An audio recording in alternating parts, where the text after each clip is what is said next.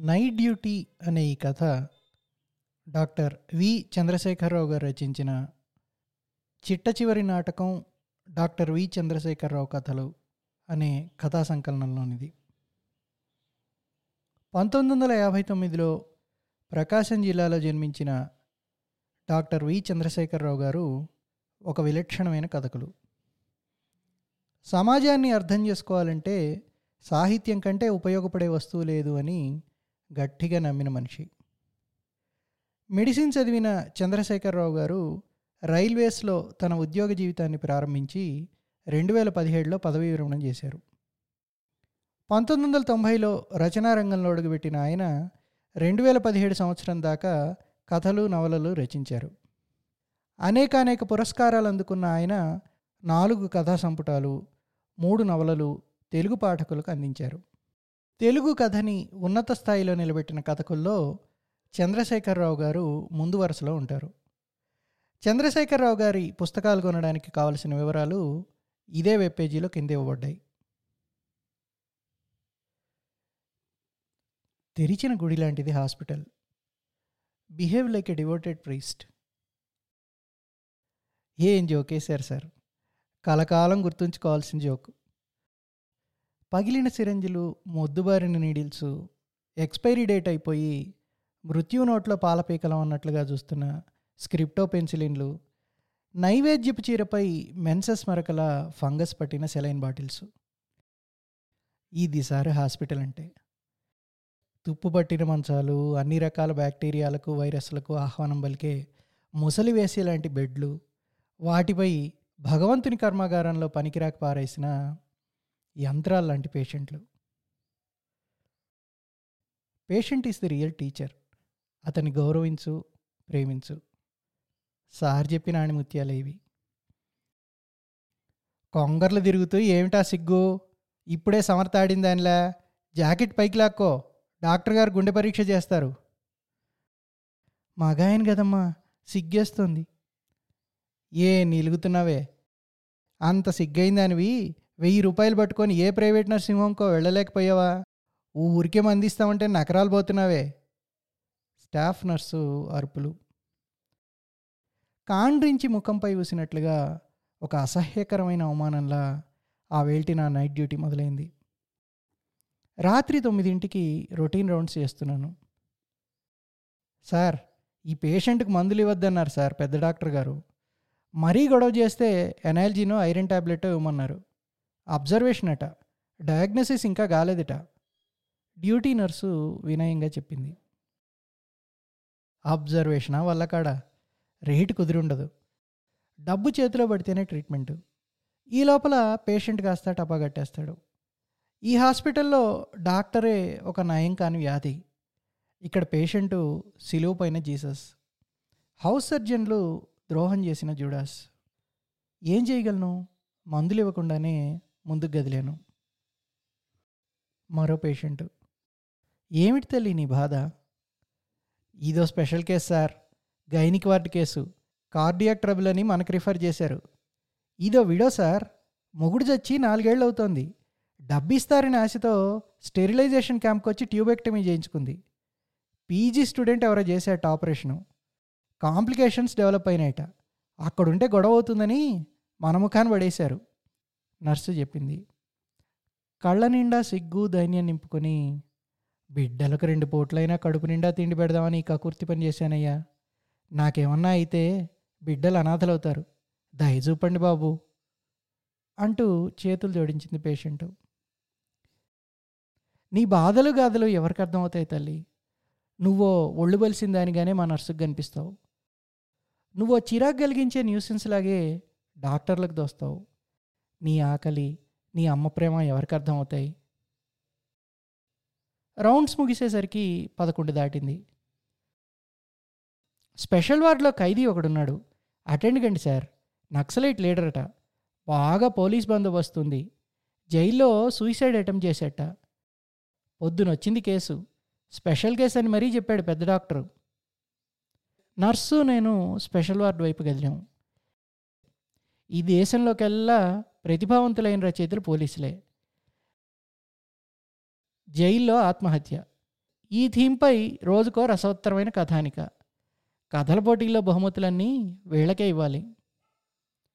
కాలి పొడవున బ్యాండేజ్. ఎముకల పోగులా ఉన్నాడాయన. నెరిసిన తల. దీర్ఘకాలపు ఆలోచన. అలుపుతో అర్ధనిమీలితాలైన కళ్ళు. చిరునవ్వుతో హలో అని పలకరించాడు. బ్యాండేజ్ మార్చి సిపి ఇంజెక్షన్ ఒకటి ఇచ్చాను.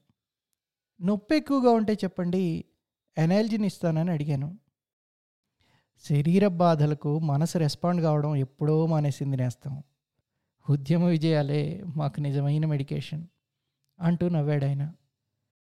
ఆయన నవ్వులో చిత్రమైన ఆకర్షణ ఉంది. గుడ్ నైట్ చెప్పి బయటకు వచ్చాను మెరుస్తున్న కళ్ళతో వీడ్కోలు చెప్పాడు ఆయన. రాత్రి పన్నెండు దాటింది. అలసటతో డ్యూటీ రూమ్ వైపు కదిలాను లోపలికెళ్ళి లైట్ వేసి అక్కడ దృశ్యం చూసి షాక్ తిన్నాను. బెడ్పై నల్లటి తుమ్మముద్దు లాంటి మగ పశువు వాడి చుట్టూ నగ్న సర్పంలా అల్లుకుపోయిన స్త్రీ. గాడ్ ఈమె ఝాన్సీ నర్సింగ్ స్టూడెంట్. ఆ అమ్మాయి నన్ను చూసి సిగ్గుపడలేదు భయపడలేదు. ప్లీజ్ డాక్టర్ లైట్ తీసేయండి. ఈ రాత్రికి మీరు క్యాజువాలిటీ డ్యూటీ రూమ్లో రెస్ట్ తీసుకోండి. అంటూ పక్కన సిగ్గుపడుతున్న మగపోసుపై తన నగ్నత్వాన్ని నిస్సిగ్గుగా కప్పుతూ చెప్పింది. Dirty women. కోపం బాధ అసహ్యంతో బయటకొచ్చాను. సెక్స్ అనేది ఒక ఎమోషనల్ ఇన్వాల్వ్మెంట్. వెగటి కలిగించే శావలాన్ వాసన భీతావహమైన మృత్యువు చీకట్లో పాములాగా మన పక్క నుంచే వెళ్తున్న భావన. భరింపలేని నొప్పితో నిశ్శబ్దాన్ని పాడు చేసే ఒక ఆర్తనాదమో ఒక తెరిపిలేని దగ్గో ఒక విరామం లేని మూలుగో అభాగ్యమృతిని బంధువుల విలాపమో హాస్పిటల్ ఏదో మూల నుండి వినిపిస్తూనే ఉంటాయి. ఇలాంటి వాతావరణంలో లైంగికేచ్ఛ పొందగలిగే వాళ్ళు మనుషులు అని చెప్పుకోవడానికి కూడా సిగ్గుపడాల్సిన వాళ్ళు. రెండు మూడు గంటలు క్యాజువాలిటీలో అసహనంగా కోపంగా గడిపి ముఖ్యమైన కేసుల్ని మరోసారి చూద్దామని వార్డు వైపు నడిచాను. పీడియాట్రిక్స్ వాడు మత్తుగా జోగుతుంది. కార్డియాలజీ వార్డు చప్పుడు చేయని గుండెలా స్తబ్దుగా ఉంది. మెడికల్ వార్డులో ఆస్మారోగి ఆయాసం మినహా ఏ శబ్దమూ లేదు. లేబర్ వార్డు నుండి హఠాత్తుగా ఓర్నాయనో దేవుడో అంటూ అరుపులు వినిపించాయి. కంగారుగా అటు పరిగెత్తాను. బిడ్డ బాబు బిడ్డ రోజులు బిడ్డయ్యా కుక్క ఎత్తుకుపోతుందయ్యా పట్టుకోండి. నాయనా దండం పెడతా కదల్లేని బాలింతనయ్యా. ముప్పై ఏళ్ళ తల్లి పెద్దగా అరుస్తోంది. వరండా మలుపు తిరుగుతూ రాజసంగా నడిచెళ్తున్న కుక్క కనిపించింది. పెద్దగా అరుస్తూ అటు పరిగెత్తాను. అరుపులకు బెదిరి నోట్లో ఉన్న బిడ్డను వదిలి యూ స్టూపిడ్ అన్నట్టు నా వైపు చూసి బయటకు పరిగెత్తింది కుక్క. బిడ్డ ఛాతీపై పదునైన గోళ్ళ రక్కులు పళ్ళగాట్లు గుక్కబెట్టి ఏడుస్తుంది. ఇంత హడావుడిలోనూ ఒక్క వార్డ్ బాయ్కి మెలకు రాలేదు. ఈ ఆసుపత్రి అతిపెద్దదైన రాక్షస మృగం. దీనికి అనుభూతులు స్పందనలు ఉండవు. తల్లిని బిడ్డను వార్డుకు పంపి ఆ సంఘటనపై కంప్లైంట్ చేద్దామని ఆర్ఎంఓ రూమ్ వైపు నడిచాను. అక్కడ పోర్టికో నిండా పోలీస్ జీపులు. హడావుడిగా అటు ఇటు పరిగెడుతున్నారు పోలీసులు. ప్రెస్ రిపోర్టర్లు కూడా వచ్చినట్టున్నారు. స్పెషల్ వార్డులోని తీవ్రవాద ఖైదీ తప్పించుకుపోయాట. కాపలా ఉన్న కానిస్టేబుల్స్ స్పృహ తప్పి పడిపోయారట. హెడ్ కానిస్టేబుల్ తలబగిలి ప్రమాద స్థితిలో ఉన్నట్ట పోలీసుల బూట్ల చప్పుడు పేషెంట్ల దీనారావాలు కలగలుపుగా ఆ వేకుజాము ఆసుపత్రి యుద్ధభూమిలా ఉంది. జిల్లా అధికారులంతా తరలిచ్చారు. ఆ రోజు డ్యూటీ డాక్టర్లను నర్సులను పిలిపించి ఇంట్రాగేషన్ చేస్తున్నారు ఆర్ఎంఓ రూమ్లో. నా అంతరంగంలో ఒక కత్తిగాట్లా మిగిలిపోయింది ఆ వార్డు సంఘటన. తలంచుకొని నడిచెళ్ళే నన్ను ఆపి ఫెడేల్మని కొట్టిన దెబ్బ ఆ రాత్రి. ఇంట్రాగేషన్ ఎస్ఐ నా చొక్కా పట్టుకుని మీకందరికీ తెలియకుండా ఎలా పారిపోయాడు? ఆ పిప్పీలకు వెధవా అంటూ నేల మీద పడేలా తోసి బూట్ కాలుతుందన్నాడు మా ప్రొఫెసర్ ఉన్నాడు. అలాగే ఆర్ఎంఓ సూపర్నింటు మిగిలిన డాక్టర్లు అక్కడే ఉన్నారు. వాళ్ళెవ్వరూ ఈ రాక్షస కాండను ఆపలేదు. నేను పైకి లేచి సూపర్నింటి దగ్గరికి వెళ్ళి సార్ వీడు నన్ను దన్నిని తన్ను మనందరినీ దన్నినట్టే. మొత్తం మెడికల్ ప్రొఫెషన్ని వాడు ఫెడేల్మని దన్నాడు ఈ శాస్తి మనకు జరగాల్సిందే సార్.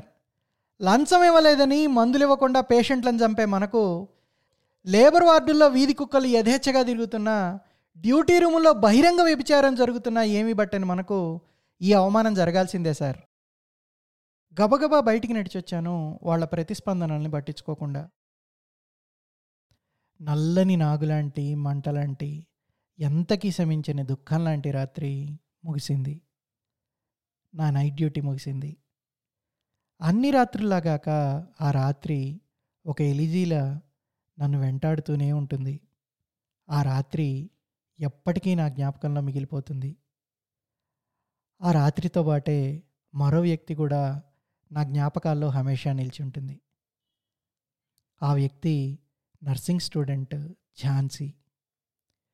డ్యూటీ రూమ్లో నేను చూసిన ఆ మగ పశువు తల పగిలి అన్కాన్షియస్గా ఉన్న హెడ్ కానిస్టేబులే.